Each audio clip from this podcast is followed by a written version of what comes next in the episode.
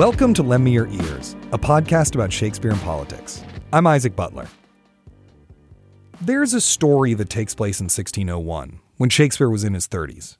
The details may or may not be true. Historians argue about almost every aspect of this story, but one version of it goes like this There's this guy, the Earl of Essex. He was a favorite of Queen Elizabeth's until he fell out of her good graces. He embarked on a military expedition to Ireland that ended in disaster, and when it was over, he disobeyed royal orders and stormed back to England, surprising the Queen in her bedchamber.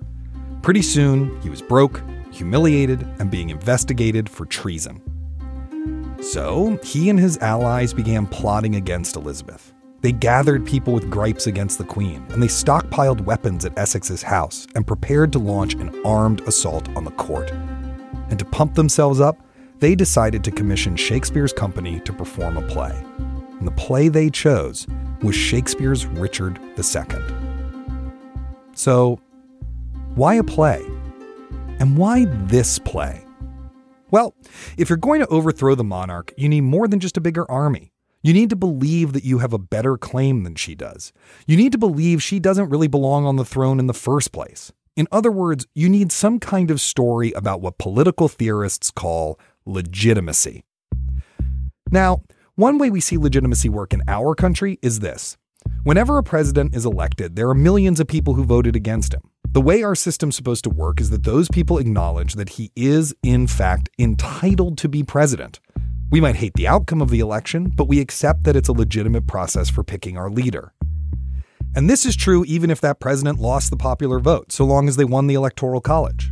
It might be maddening if they weren't your candidate, but the loser still concedes and the winner still moves into the White House. But what if you believe the president didn't win fair and square? Maybe they conspired with a hostile power to meddle in the election. Or maybe you think they're a foreigner with a forged birth certificate. Well, that's when things get messy. So, how does legitimacy actually work? Is it just about laws, or norms, or popular will? And what happens when a system has a crisis of legitimacy, like the one we may be in right now?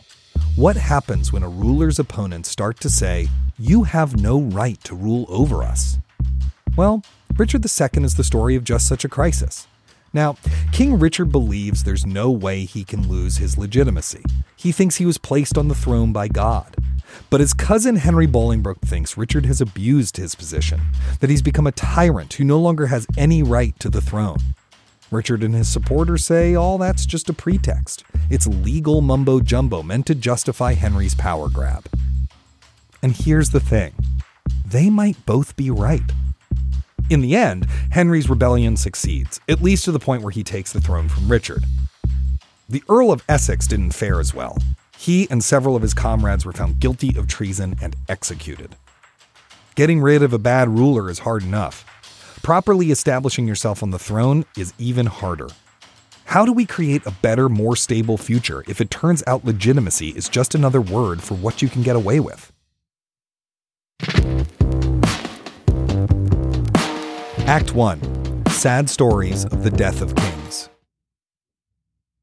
Richard II is one of a handful of Shakespeare's plays that is actually about politics, about the schemes and machinations of people trying to gain or hold on to power.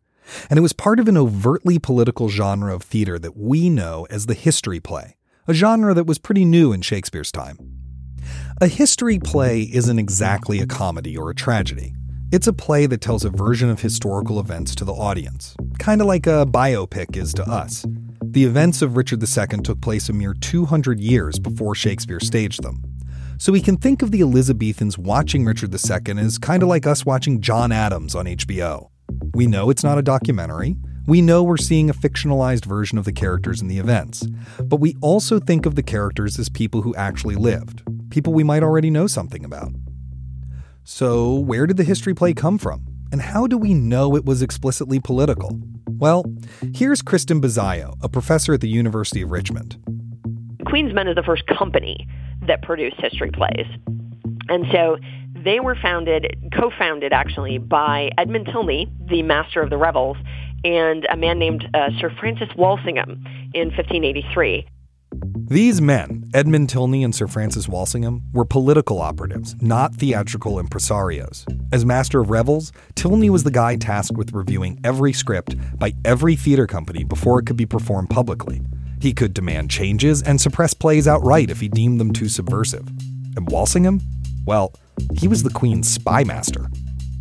The Queen's men toured all over the country. They were kind of like a supergroup made up of actors from other existing companies. They were replacing the old, often explicitly Catholic plays that toured the provinces with new Protestant ones, because Catholicism was officially illegal and Elizabeth was working hard to establish the Church of England. Their history plays had clear heroes and villains, and titles like The Famous Victories of Henry V. It made sense to use theater for propaganda. Most people couldn't read, and theater was very, very popular, particularly in London. Our biggest sort of form of pop culture is television and film, and the public theaters were a lot more like that. So everyone knew about it, even if they didn't necessarily go, but pretty much everyone went. You know, your average audience was about a thousand people a day, and the average popular company put on about 200 productions a year. And when audiences attended Richard II, they saw a story about a bad king being overthrown and about his usurper's frustrated efforts to establish legitimacy. That story goes like this It's 1398. Richard II is king, but his grip on power is unstable, and his cousin, Henry Bolingbroke, is beginning to make trouble for him. Bolingbroke's faction believes Richard is a lousy king. He assassinated his uncle, He's raising taxes to fund unpopular wars. He surrounds himself with flatterers who give him bad advice. Eventually, Henry becomes enough of a problem that Richard banishes him from the country. While Henry is in exile, his father, John of Gaunt, takes ill. On his deathbed, Gaunt really lets the king have it. He even accuses Richard of killing his uncle. Oh, had thy grandsire with a prophet's eye seen how his son's son should destroy his sons, from forth thy reach he would have laid thy shame, deposing thee before thou wert possessed, which art possessed now to depose thyself. Richard is furious. He seizes Gaunt's lands and money, taking Henry's inheritance. That's a breach of the compact between the king and his subjects. He can't just take their wealth. But Richard believes that as king, he is above the law. He thinks he's got a kind of unlimited executive privilege. He will turn out to be very wrong about that. Henry comes back to England from exile. He says he's there to get his lands back and to rid King Richard of his evil advisors. Henry's forces start winning battles. They capture and execute some of Richard's counselors. Richard's allies go over to Henry's side. It becomes very clear where this is headed. Henry is now after the throne itself. Eventually, Richard surrenders. What must the king do now? Must he submit? The king shall do it. Must he be deposed? The king shall be contented. Must he lose the name of king? A God's name. Let it go. At this point, the action slows way down. Shakespeare uses an entire act of the play to take us step by step through the bureaucratic procedures and rituals that strip Richard of the crown. But it's important to note Henry doesn't take the crown. Not exactly. What he and his men do instead is get Richard to name Henry his heir and then step down so that Henry can legally inherit the throne. He has the military might and the support he would need to just seize power, but instead he painstakingly establishes his legitimacy. And when Richard hands the crown over, he performs a kind of reverse coronation. Now mark me how I will undo myself. I give this heavy weight from off my head, and this unwieldy sceptre from my hand, the pride of kingly sway from out my heart. With mine own tears I wash away my balm. With mine own hands I give away my crown. With mine own tongue deny my sacred state. With mine own breath release all duties, rights, all pomp and majesty I do forswear.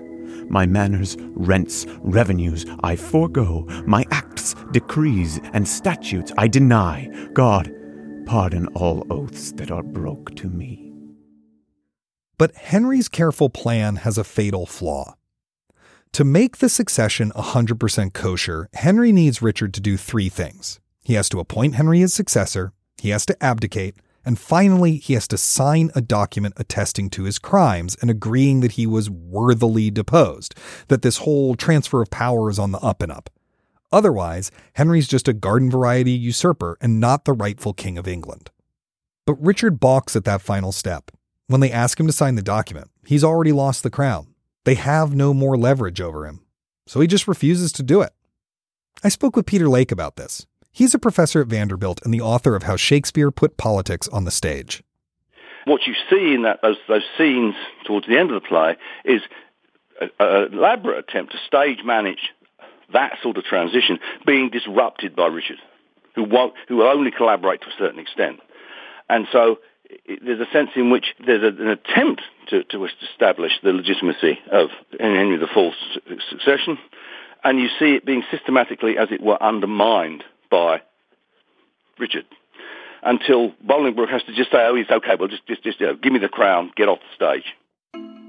So, Richard is locked up in a castle, and Henry is now King Henry IV. But that doesn't mean everything's settled. There are people out there who still think Richard is the rightful king. There are uprisings against Henry, and there's a plot in the works to assassinate him. So long as Richard is alive, he's a threat. But Henry can't just kill him. The whole point of having Richard step aside was to make the transfer of power legal and relatively peaceful. Straight up executing him invalidates all of that. Yet Richard just will not sign the document. It Just doesn't work.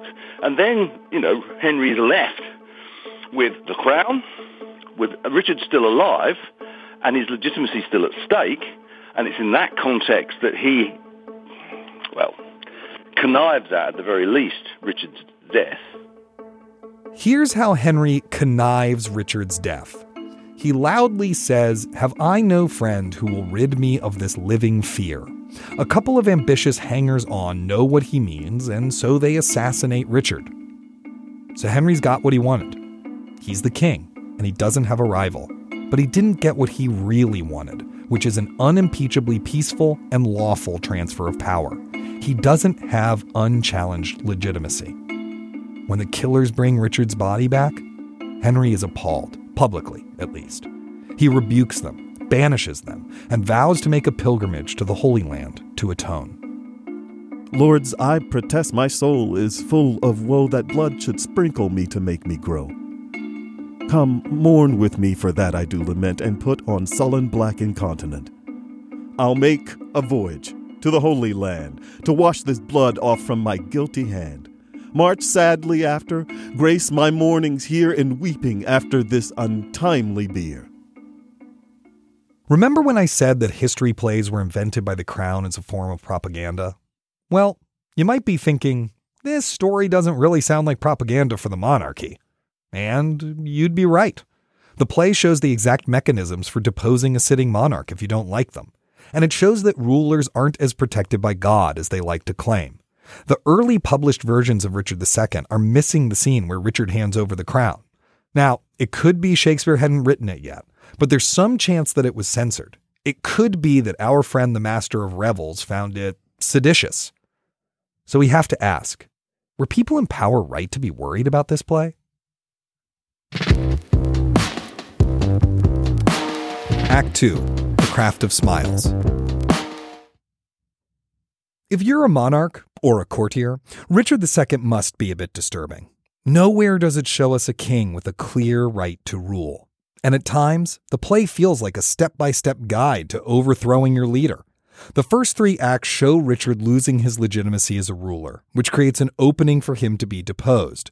The final two acts show Henry's frantic attempts to establish his own legitimacy before he throws up his hands and has his predecessor assassinated.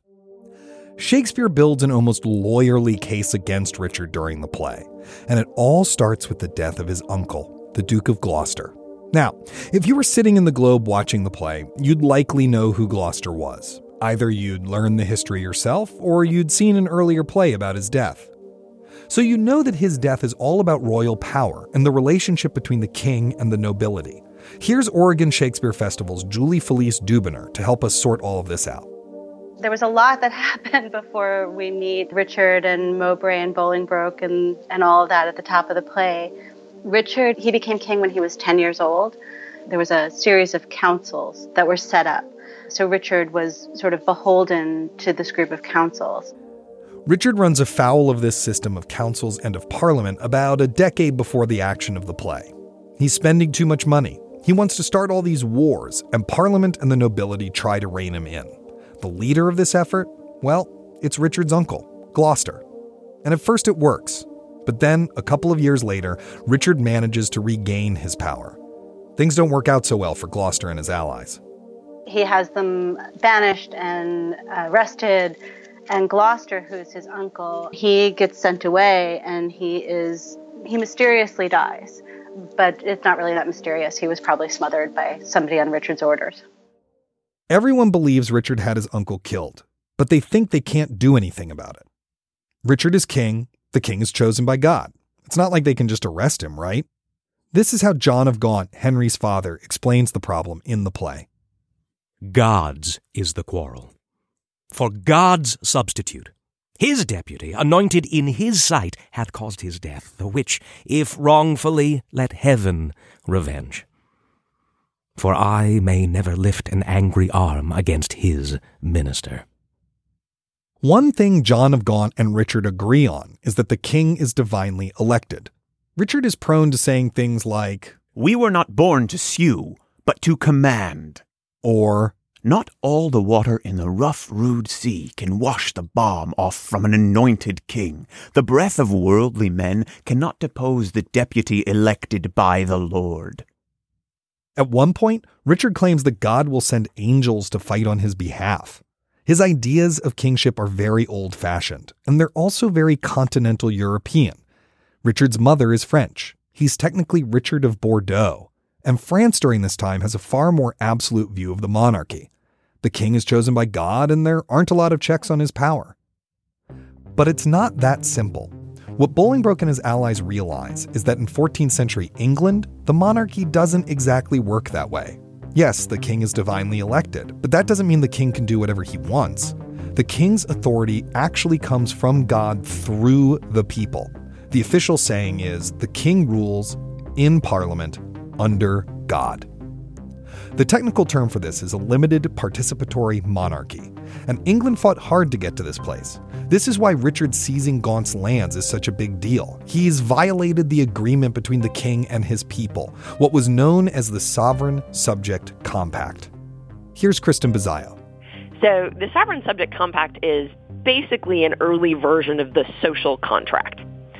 And in it, the sovereign owes his or her authority to the people, and the people owe their loyalty back to the sovereign. So in practice, what this means is that people will defend the monarch, they'll obey the monarch, as long as the monarch doesn't infringe upon their rights. Now, in England, this was common law rights.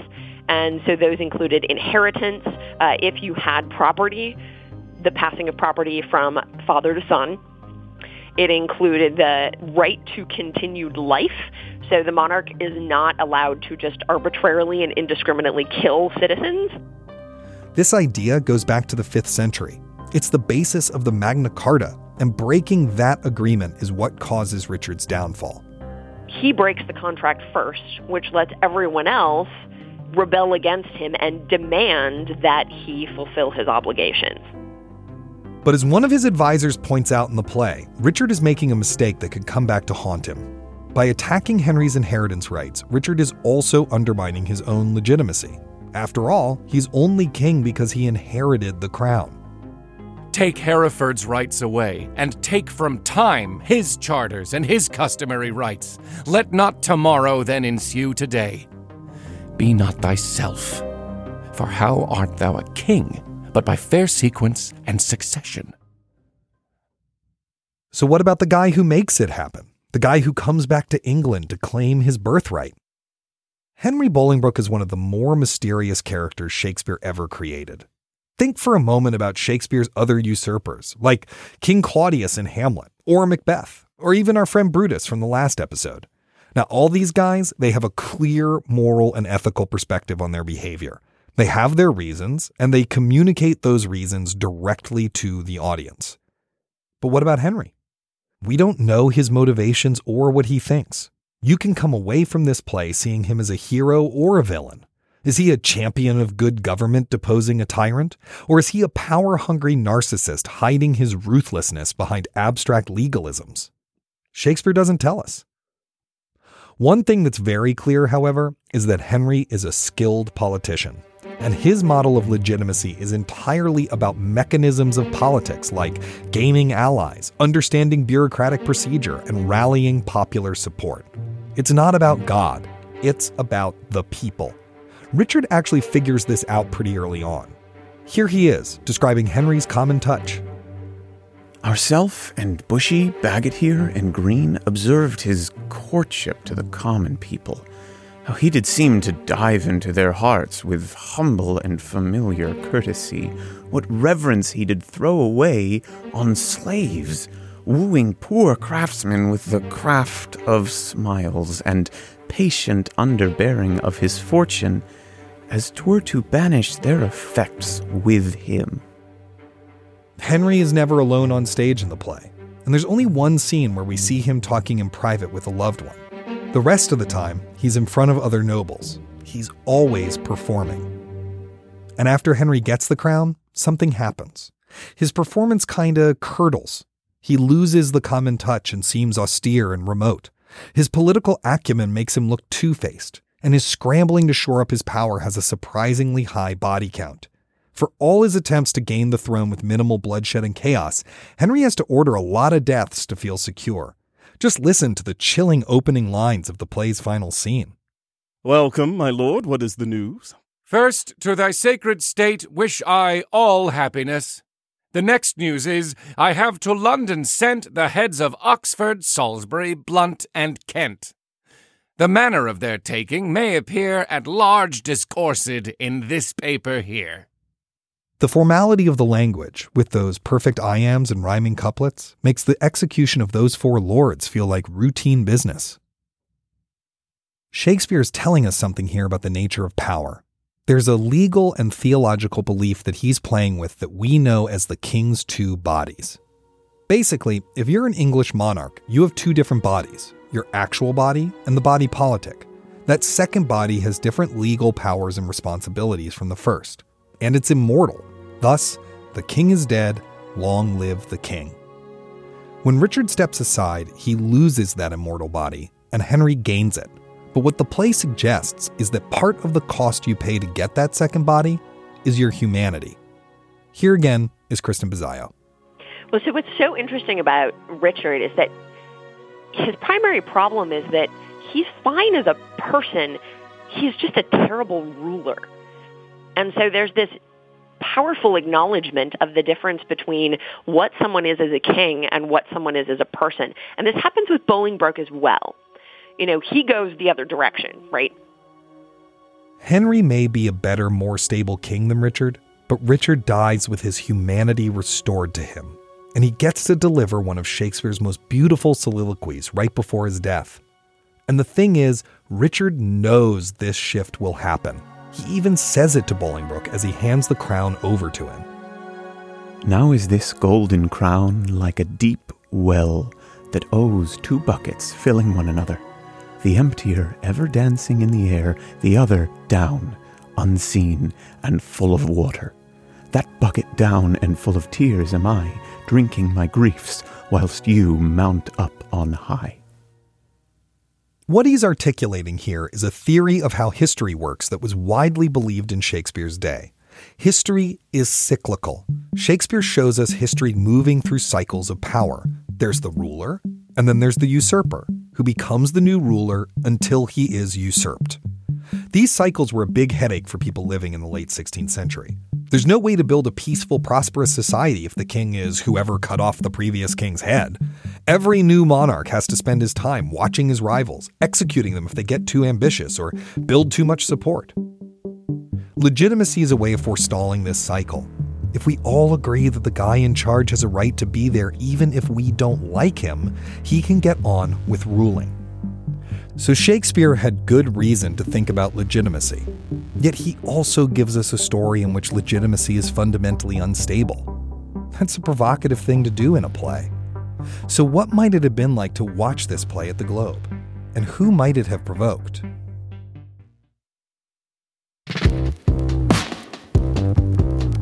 Act 3 In the Remembrance of a Weeping Queen.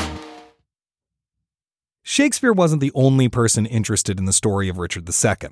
A lot of people in London in the late 16th century are thinking about parallels between King Richard II and Queen Elizabeth I. We know this because people are publishing chronicles of his life, and several playwrights are writing plays about him. But there's also these anonymous pamphlets circulating in London during Shakespeare's time. They had to be anonymous because they're seditious in nature, and they use arguments from history to critique Queen Elizabeth. They go back to Richard II, they go back to Edward II, they go back to periods in English history where the succession has been contested and where the crown has been particularly influenced by evil counsel and malign favourites. And the idea is to try and create these parallels between what's happening now and what might happen in the future if things go wrong. As we talked about in the last episode, Elizabeth has no children, and she's near the end of her life. The succession is a fraught topic that she won't let people discuss publicly. This is terrifying because England had seen a lot of violent succession crises recently, and also because of what's happening across the channel. France is undergoing, in the, through, the, through the 70s, 80s, and 90s, a series of dynastic civil wars uh, one of the great claims the Tudor monarchy makes, the Elizabethan regime makes for itself, is we've saved England from that fate. We've preserved you know, a certain sort of peace and prosperity. One of the things their critics want to say is, well, it's not as great as you say it is, and it's about to fall to pieces. The pamphleteers use history to make this argument. And one thing they see when they look into the past is something called conspiracies of evil counsel. That's where self interested advisors manipulate the crown into doing bad things. According to the pamphlets, Elizabeth has fallen victim to this, and it's exactly what John of Gaunt warns Richard about in the play. A thousand flatterers sit within thy crown, whose compass is no bigger than thy head, and yet, encaged in so small a verge, the waste is no whit lesser than thy land. If you're anti Elizabeth, there are other parallels as well. Like Elizabeth, Richard is childless. He doesn't have an obvious heir. Richard and Elizabeth both tried to concentrate more power in the crown. They both raised taxes. They both fought unnecessary wars in Ireland. And they're both considered insufficiently masculine. Elizabeth, of course, is actually a woman. But Richard is effeminate too. As Julie Felise Dubiner says, this is a particular contrast from the kings immediately before him. Up until this moment, the previous couple of kings were all warrior kings. And then you come up with Richard, who is, you know, he was a patron of Chaucer. He built Westminster Abbey. He was interested in the, the finer things and also sort of the complaint about him being French, that he's Richard of Bordeaux, is also, you know, sort of this whole English versus French thing, that the French are all just a bunch of, you know, useless fops, and the English are the ones who, like, we're, we're to go to battle. And I think when you look at the play, like that, that sense of how flowery Rich, Richard's language is, how much he invests in the poetry, and then you see, you know, Bolingbroke coming right up the road at him, and you're just like, dude, that guy's gonna crush you. the murder of Gloucester might resonate too. Elizabeth's cousin, Mary, Queen of Scots, had a competing claim to the throne. There were plots to have her replace Elizabeth as queen. And after breaking up one of these conspiracies, Elizabeth had Mary executed. So imagine you're living in London and you hear people complain about Queen Elizabeth, or maybe you check out one of these pamphlets. She's a woman. She's power hungry. She doesn't have an heir. She's surrounded by sycophants giving her bad advice. She's raising taxes to fight stupid wars. She murdered her own cousin. One day, you go to the theater to take in a show. And what's this? Here's Richard II, this effeminate fop. He's power hungry. He doesn't have an heir. He's surrounded by sycophants. He's fighting stupid wars. He murders his own uncle. You'd probably think, hey, this historical play has striking contemporary relevance. Elizabeth probably saw the parallels herself. According to an account from many years later, in the spring of 1601, an archivist gave Elizabeth a catalogue of the artifacts at the Tower of London. As she flipped through it, she got to a page about Richard II, and she looked up and said to the archivist, I am Richard II. Know ye not that? So, this is a play that Shakespeare's contemporaries thought had a lot to tell them about their current political predicaments. Can it help us understand our own? Act 4 The Breath of Worldly Men. We don't live in a Christian monarchy. Whatever legitimacy means to us, it doesn't mean divine anointment via hereditary succession. So, what can we learn from this story or this play? Well, one thing the play makes clear is that when it's very difficult to remove a head of state, they'll get away with crimes, including, in Richard's case, murder. And absent some mechanism like elections, there's no way to get rid of them without violence. And as much as Richard would hate to admit it, legitimacy and popularity are tightly connected. Richard is brought down by two errors of judgment. He attacks the principle of inheritance, which is the supposed source of his own legitimacy and he loses the support of the elites of his society. Henry, on the other hand, gives a much better performance of being king than Richard does.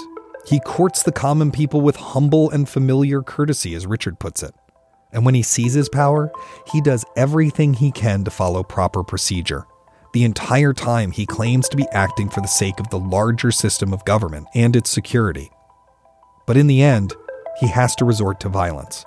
He can't get what he wants without it.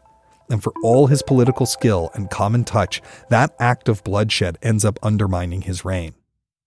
To see that, we have to look beyond this play to the three sequels that Shakespeare wrote in the years after the play's premiere. Together with Richard II, this quartet is often called the Henriad. The next two plays, Henry IV Parts 1 and 2, tell the story of the rest of Henry's frustrated rule. The final play, Henry V, is a chronicle of the achievements of his son, an irresponsible playboy who matures into a charismatic warrior and master politician. Richard's murder echoes through the whole quartet. At the end of Henry IV Part 2, King Henry lies on his deathbed, and he realizes he never made it to the Holy Land to wash away the stain of Richard's death and he never made it because his rule was beset by rebellion and internal conflicts that required his constant attention. One of the reasons for those rebellions is that Henry wasn't next in line for the throne. When he became king, he skipped the line of succession. Richard loses his grasp on the crown by murdering one relative and disinheriting another. By the end of Richard II, Henry has done the exact same thing. The cycle has continued and Henry IV's legitimacy can never be uncontested. It's up to his son Henry V to redeem the monarchy itself. But how does he do it? In part, he does it simply by inheriting the throne. Just one orderly hereditary succession is enough to restore a patina of legitimacy to the crown. But the other way he does it is to follow the advice his father gives him on his deathbed. Thou art not firm enough, since griefs are green and all my friends, which thou must make thy friends, have but their stings and teeth newly ta'en out. Therefore, my Harry, be it thy course to busy giddy minds with foreign quarrels. That action, hence borne out, may waste the memory of the former days.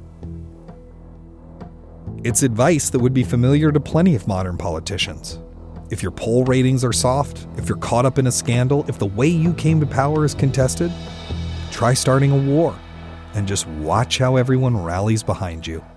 That's exactly what Henry V does, and it works. He sweeps aside questions about his legitimacy by making people like him. And it works well enough while he's alive. But after he dies, those questions bubble up again, helping to fuel the Wars of the Roses. And in Richard II, those civil wars are explicitly framed as God's punishment to England for the original sin of usurping a sitting monarch, even though that sitting monarch needed to be removed. God and the people, the two sources of kingly legitimacy, they're in conflict in the play, and it takes almost a century and a civil war to sort out the aftermath. Legitimacy gets complicated in our system too. When our political system is working smoothly, we're kind of like Richard. Legitimacy seems straightforward to us. But when we're in crisis, we realize how muddy, complicated, and contradictory legitimacy can be. and it doesn't take much for a cunning politician like Henry Bolingbroke to take advantage of it. Sometimes a leader's charisma can overpower everything else.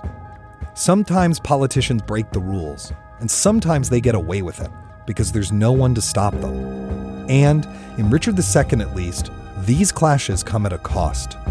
And sometimes, that cost is blood.